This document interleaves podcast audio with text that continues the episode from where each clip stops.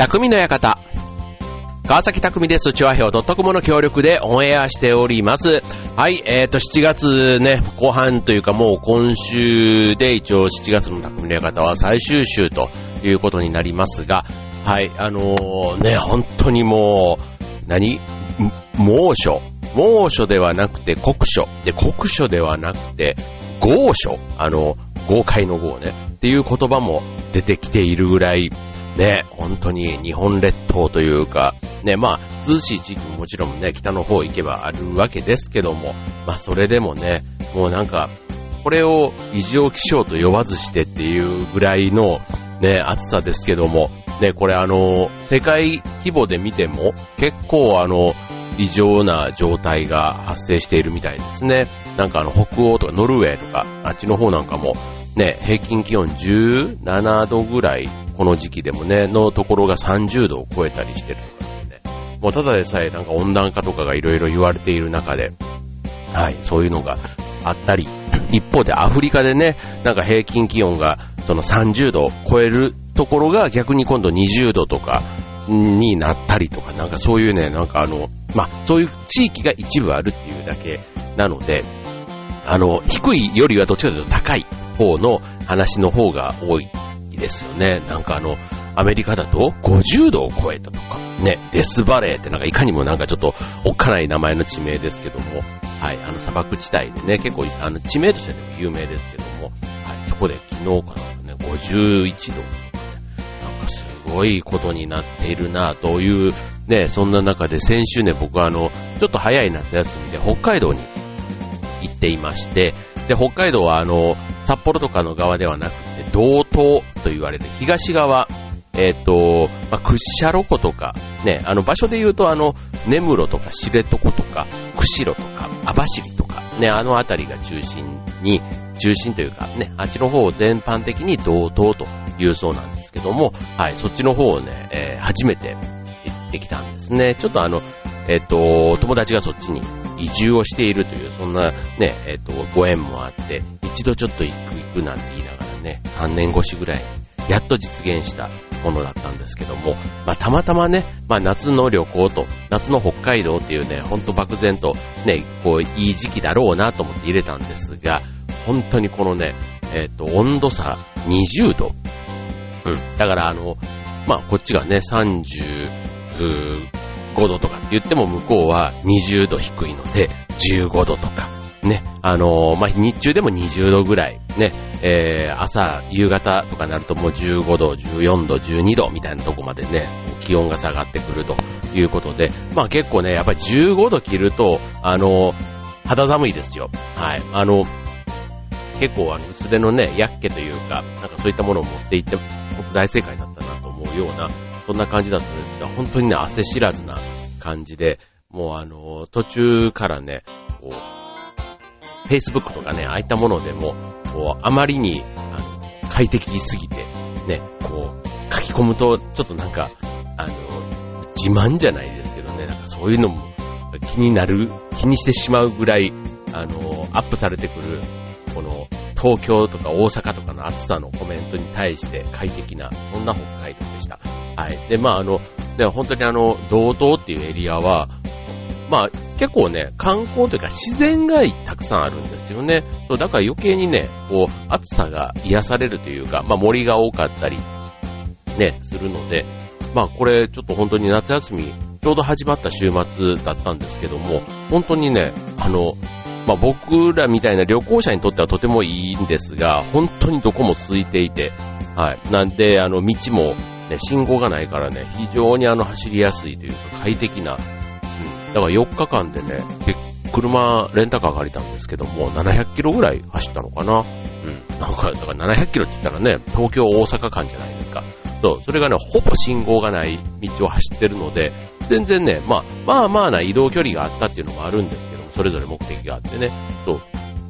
なんですけど、結構、あの、回れたなっていう、そんな感じでした。天候もね、えっ、と、北海道の梅雨って、蝦夷梅雨っていうらしいんですけども、それがね、結構今年は長かった影響で結構土砂崩れみたいなね、そんな被害も、まああんまり関東の方に住んでるとね、その辺の被害の話入ってこないんですけども、そんなのもあって、なんて話をしていました。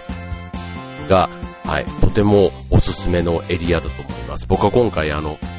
羽田から女満別空港にあの、エアドゥというね、エアドゥさん、えっと、LCC で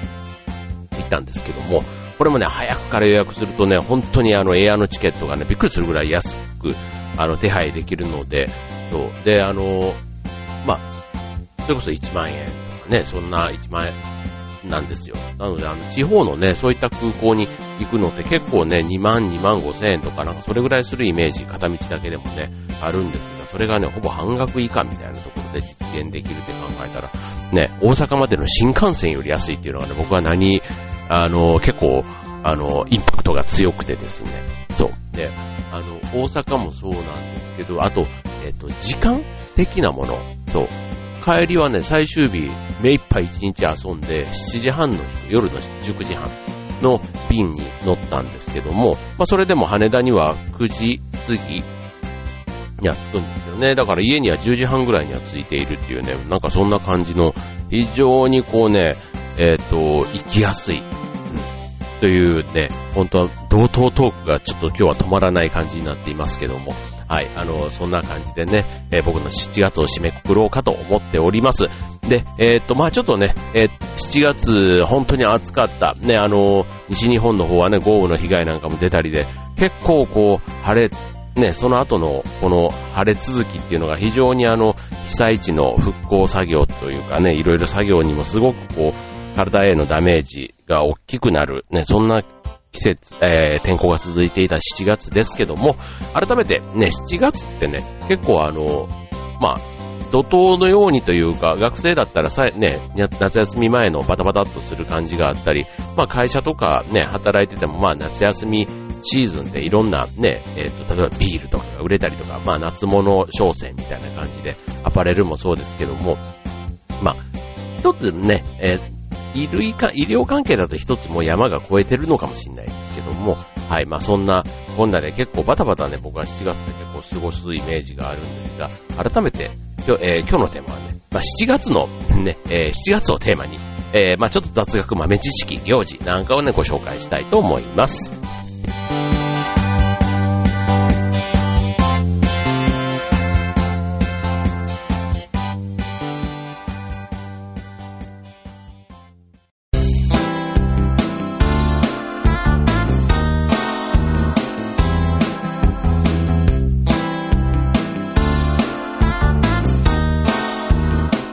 はい、えー、匠の館、今週のテーマは7月ということでね、まあ7月の、まあなんだっていう、まあ7月ってあの、暦で言うとね、こうあの、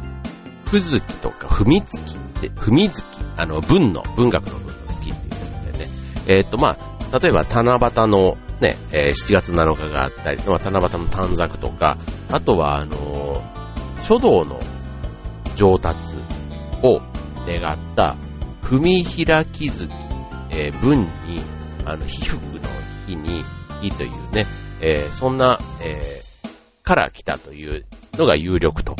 いうふうに、この踏みつきの由来は言われているんですけども、あとは、あの、陰暦の7月っていうのが、えっ、と、稲穂が膨らむ月でもあるので、えー、ほふみ月、稲穂の方に含むの月、もしくは含み月、含むの月というね、そんなところからも来たっていう説もあると。まあ、あの、そういうね、えっと、短冊とか、あとは、その、まあ字を書くとかね、なんかあと稲穂とか、なんとなくこう、日本の風情というか、なんかそういったのがある、この文っていう字がね、なんかやっぱりそういうイメージがあるというところで、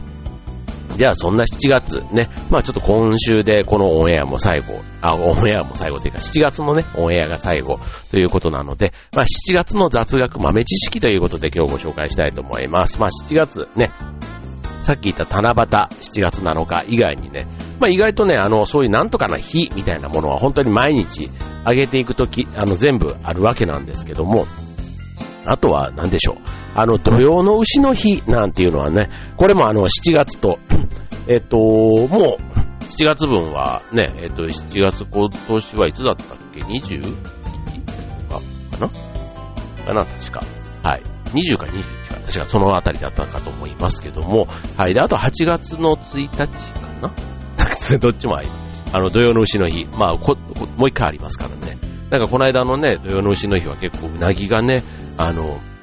ないないと言われて、高い高いと言われ、結局余って廃棄したみたい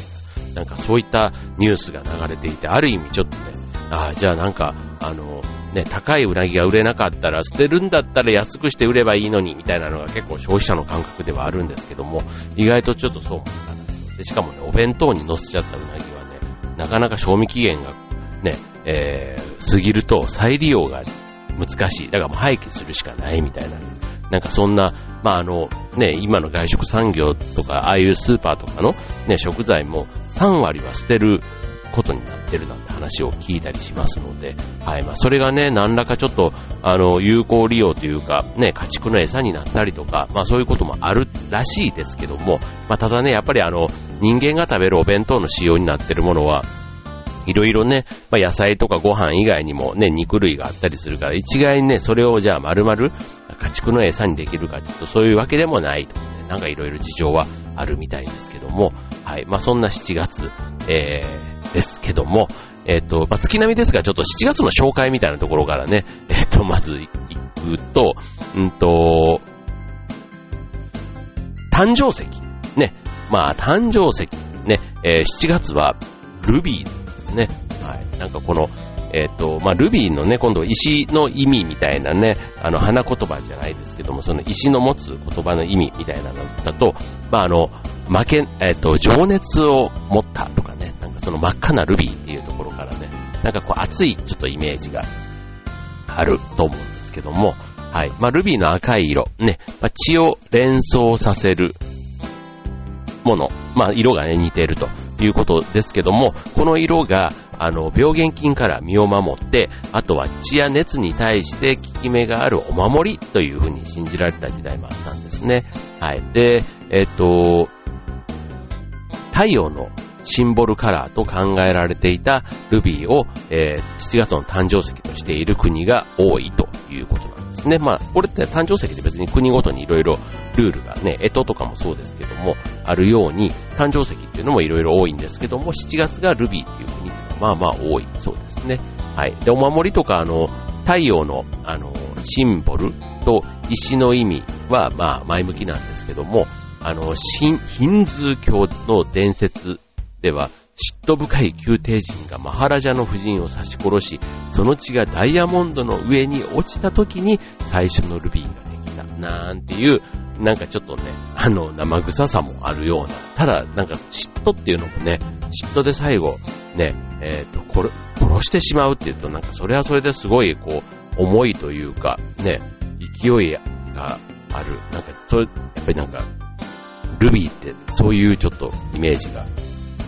と重なるのは僕だけでしょうか。はい。ということで、えー、っと、あとね、7月ね、記念日みたいなものたくさんあるんですけども、ちょっとね、いくつかね、今日ご紹介したいと思います。で、えー、っと、じゃあちょっとね、最初、さっきあのメジャーなね、えー、七夕とか、あと土曜の牛の日みたいな話をしましたけども、これね、あの、土曜の牛の日っていうのは、えっ、と、江戸時代の発明家、平賀源内という人がいたんですけど、これ社会の教科書なんかに出てきますけども、あの、知り合いのうなぎ屋に頼まれて展開したマーケティングキャンペーン。まあ今で言うとそういうことですよ。で、それが、えっ、と、どうやら日本人の好みとうまくマッチして、えっ、と、この今の時代まで、この土曜の牛の日っていう。だから、あの、うなぎの値段は、あの、まあ、値上がりはね、していて、ね、なかなかこう、庶民の手には届かない、ね、専門の店にも行けば、ね、一人前いいの食べると5000円とか、ね、普通に食べてもまあ2500円ぐらいとかするので、普通のランチの感覚で言うと、やっぱり1.5倍ぐらい、1.5倍じゃないな、2.5倍ぐらいするような、そんな感じかなっていうふうに思いますよね。はい。なので、なんかそういうね、なんか江戸時代からのそういう流行りが今だ、今に残っている土曜の牛の日もあったり、あとはね、海の日なんていうのは、これあの、えっと、ね、これちょうどあの7月の連休とも重なってきたりして、結構あの、印象づくということで、これ実はただ、海の日って昔からあの、あったわけではなくって、えっ、ー、と、遡ること、ね、もともとは昭和16年以降に7月20日は海の日ですっていうことで、その海の日っていうもの自体はあったそうなんですけども、ただ、あの、結構この海の日っていうのが、その海運とか造船とか港湾の、いわゆるあの海関係のね、えっ、ー、と、事業と結構密接に関わる。で、で、このタイミングで結構行事をね、えやってたりするところも多かったということで、えっ、と、平成8年、ね、国民の祝日として制定されたということ。で、平成13年の、えっ、と、法律改正によって、平成15年から7月の第3月曜日が海の日になったということなんですね。そう、だからあの、7月20日が海の日なんですけども、えっ、ー、と、まあ、第3月曜日が今は海の日となっていると。まあ、元々の、だから海の日は7月20日ってことですね。はい。ですけども、まあ、あの、休みのね、あのハッピーマンデー法とかね、ああいったやつの影響で7月、えっ、ー、と、平成15年、平成10、平成15年、2003年からですか、ね、ぐらいから、えっ、ー、と、だかもう結構経ちますよね。はい、えー、第3月曜になっているということです。はい。で、えっ、ー、と、夏休みのスタート時期とも重なるので、まあ、子供たちの夏休みはだいたい海の日ぐらいというイメージになっているというところですね。はい。続いて、あの、ちょっとあの、あまり知られていない7月の記念日ご紹介したいと思います。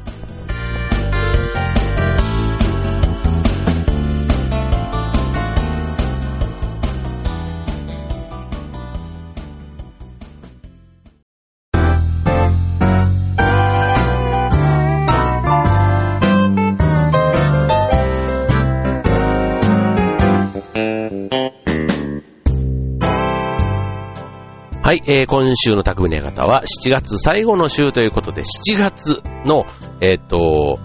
をテーマにお送りしています。はい、えっ、ー、と、7月のまあ行事とかね、7月の、なんだろう、まあ雑学豆知識っていうところでね、まず記念日いろいろご紹介していきますが、じゃあ、ちょっともう頭からね、7月2日、えー、7月2日はたわしの日という、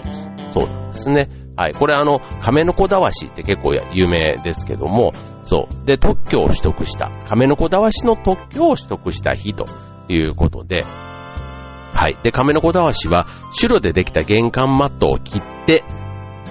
丸めて作ったアイデア商品で、まあ今では健康的に体を洗う健康たわしが人気ということです。続いて、えー、7月3日、翌日、ソフトクリームの日ということで、はい。こちらはまたちょっとあの、全然経路が違う。実は由来がアメリカからなんですね。はい。これあの、昭和26年、えー、米軍主催のアメリカ独立記念日を祝うお祭りで初めてソフトクリームが発売されたと。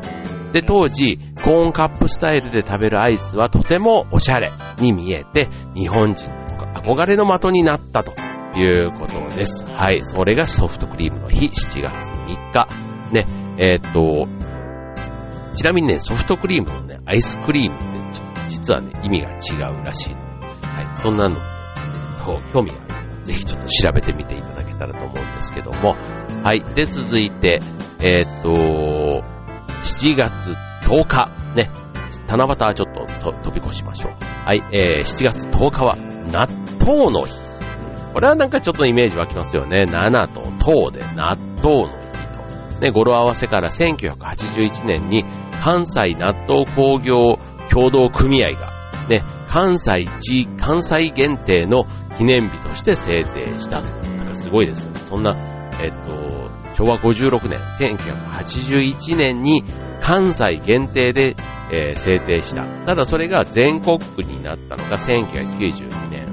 11年後ということで、平成4年に全国区になり、今は日本全国で7月10日は納豆の日とされているということですね。はい。まあ、あの、ね、納豆がね、盛んになったイメージの関東ではなくて、納豆はあまり食べるイメージがない。ね、むしろね、そんなイメージが強かった。ね、昔で言うとね、そんなか、えー、イメージの強い関西で先に記念日が制定されたっていうのもね、面白いですね。だからあの、1981年、ね、まだ僕が子供まだ、まだって言ったら変ですけど、あの、まだ小学生の頃ですから、その頃って言ったら本当にね、関西のスーパーなんかでも納豆売ってなくはないんですけど、本当にもうなんかあの、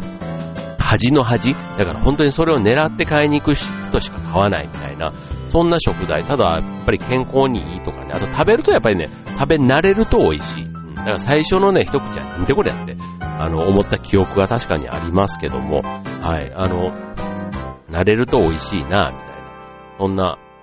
感じでしたが、その当時にね、関西にも納豆協同組合というのがあって、記念日を制定するに至ったっていうのはなんか面白いなと思いますね。はい。続いて、7月15日。ね。こちら、ファミコンの日。ね。えー、1983年のこの日に、えー、任天堂から家庭用ビデオゲーム機ファミリーコンピューター、ね、通称ファミコンが発売されたというこ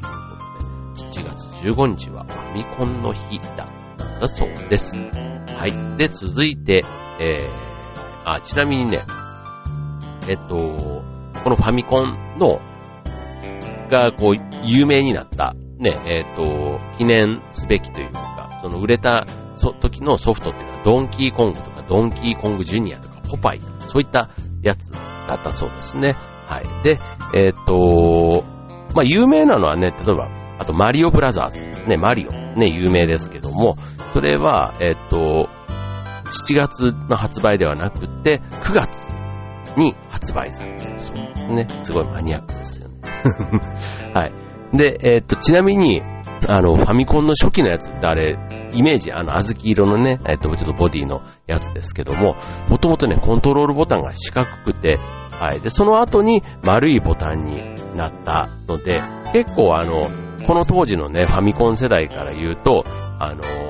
四角いボタンだったか丸いボタンだったか、ね、大体の人は丸い方が多いのかなと思うんですけど、本当に最初からね、遊んでた人っていうのは、四角がね、やっぱり出回ってたっていうのがね、当時でも結構話題になっていましたね。はい。あの、今になってね、結構昔のソフトなんかもね、こうあの、買い戻そうとする人が多いというか、ね、だからネットとかのやりとりなんか見ても結構ないい値段ね、ソフトがついてたりするので、はい、まあなんか、ね、まあ遊ぼうとするのは、ね、僕らぐらいの世代だと本当に懐かしさがね、圧倒的にお強くてね、遊んでみたいななんて思いますけども、もしかしたらね、今の最近の子でもむしろそのレトロなというかアナログなちょっと感じがある。ね、ドラクエなんかもすごい初期の頃なんてね、もうあの文字の出方とか映像なんかもすごい動きというかシンプルで、ね、それが逆にちょっとあのおもちゃっぽくてね、あの、いいなぁなんて。最近のね、もうあの、やつはもう映像が綺麗で本当にもう映画を見てるかのような、ね、そんなものがもうほとんどですけども、はい、昔は昔なりにね、なんかあのゲームウォッチとかね、あの、そういう携帯ポータブルなね、ゲーム機械なんかも、なんか今遊ぶとまたちょっと違った楽しみだなぁなんて思いますね。はい。ということで、あと、じゃあ最後、ね、7月22日、下駄の日。ね、これは1990、90年。ね、えっ、ー、と、履物の、その木製のね、えっ、ー、と、履物連合会というところが、下駄の日を提案して、1991年に制定されたということですね。はい。えっ、ー、と、まあ、下駄の寸法なんていうのはね、結構あの、ちゃんと決まってて、昔は男の下駄、男物の下駄は7分、7、7寸7分。で、女物の下駄は7寸2分という風に決まっていたと。で、7月の7は、えっ、ー、と、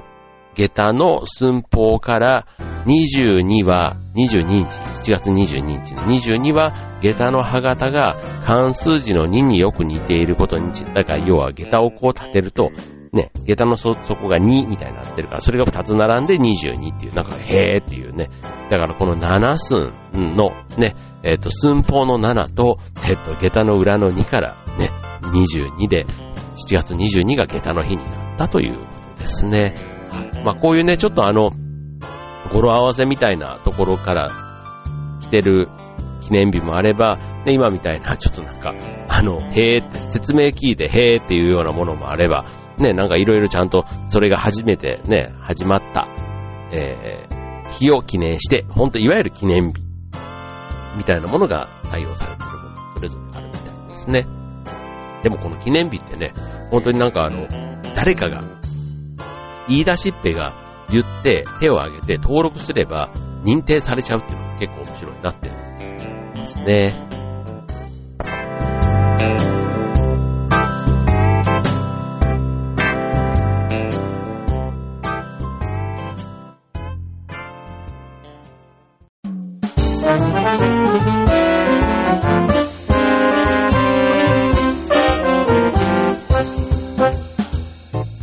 はい、えー、匠の館終わりが近づいてまいりましたということで、まあ7月ね、えー、7月の雑学豆知識ということで、まあ今回はね、記念日を中心にちょっとね、えっ、ー、と、行きましたが、これね、毎月当然、あの、ネタとしてやろうと思えば、8月、9月とこう続いていくわけなんですけども、はい。えっ、ー、と、まあちょっとね、早い夏休みをね、えー、とったわけで、まあこれからね、夏本番、ね、週末にはね、台風が近づいてきているというか、来る可能性があるということなので、まあ久しぶりにね、まあ台風は台風でまた被害があってありますけども、なんかちょっと恵みの雨にもなるんじゃないかな、なんていうふうにもね、えっ、ー、と、まあ水不足の話は言うほど話題にはなっていませんが、ね、まあちょっとね、水まきとかね、水をちょっと、あのー、まあ贅沢にとまでは言わないですけど、ね、やっぱりこう健康をね、体、体調を崩して、ね、あの具合悪くなってしまってはもう元も子もありませんので、なんかね、そういう体調管理にね、もうちょっと多少のね、水風呂を入ったりだとか、そういう意味で水の力を借りるっていうのは非常にいいと思いますので、ね、あのね、プールなんかもね、今もう、プールの水温が30何度とかになって、ね、夏休みの子供たちの楽しみのプールの行事が、ね、中止になっている。ね、プールサイドは50度を超えるなんていうね、そんなニュースも聞かれる時期ですので、はい、まあそんな中でね、まあ水自体をね、えっと、まあちょっとあの、本当に暑さ対策として使わない手はないなというふうにも思いますので、はい、まあまだね、夏は始まったばっかりですので、はい、えー、ちょっとね、気持ちだけでもね、まあ体力的にはね、あの食事と睡眠がすごく大事だなとは思いますけども、あとは気力はね、本当にもうあの、うまく暑さ、ね、外で働く、まあね、働かざるを得ない方もね、ちょっとうまく休憩を入れながら、ね、この夏、うまく乗り切っていきたいなと思います。はい、ということで、えっ、ー、と、来週からは8月です。ね、8月になると8月の10、うんと、6日に、劇団フーダニットの、えっ、ー、と、納涼朗読会、ふわふわぞろりがね、えっ、ー、と、麹町のクリックリバー社のレインボーホールというところで、えー、やらせていただくことになります。詳しくはね、劇団の方の、えっ、と、劇団フーダニット通信もしくは劇団のホームページからご覧ください。はい、えー、今週の匠の館、ここまで。バイバーイ。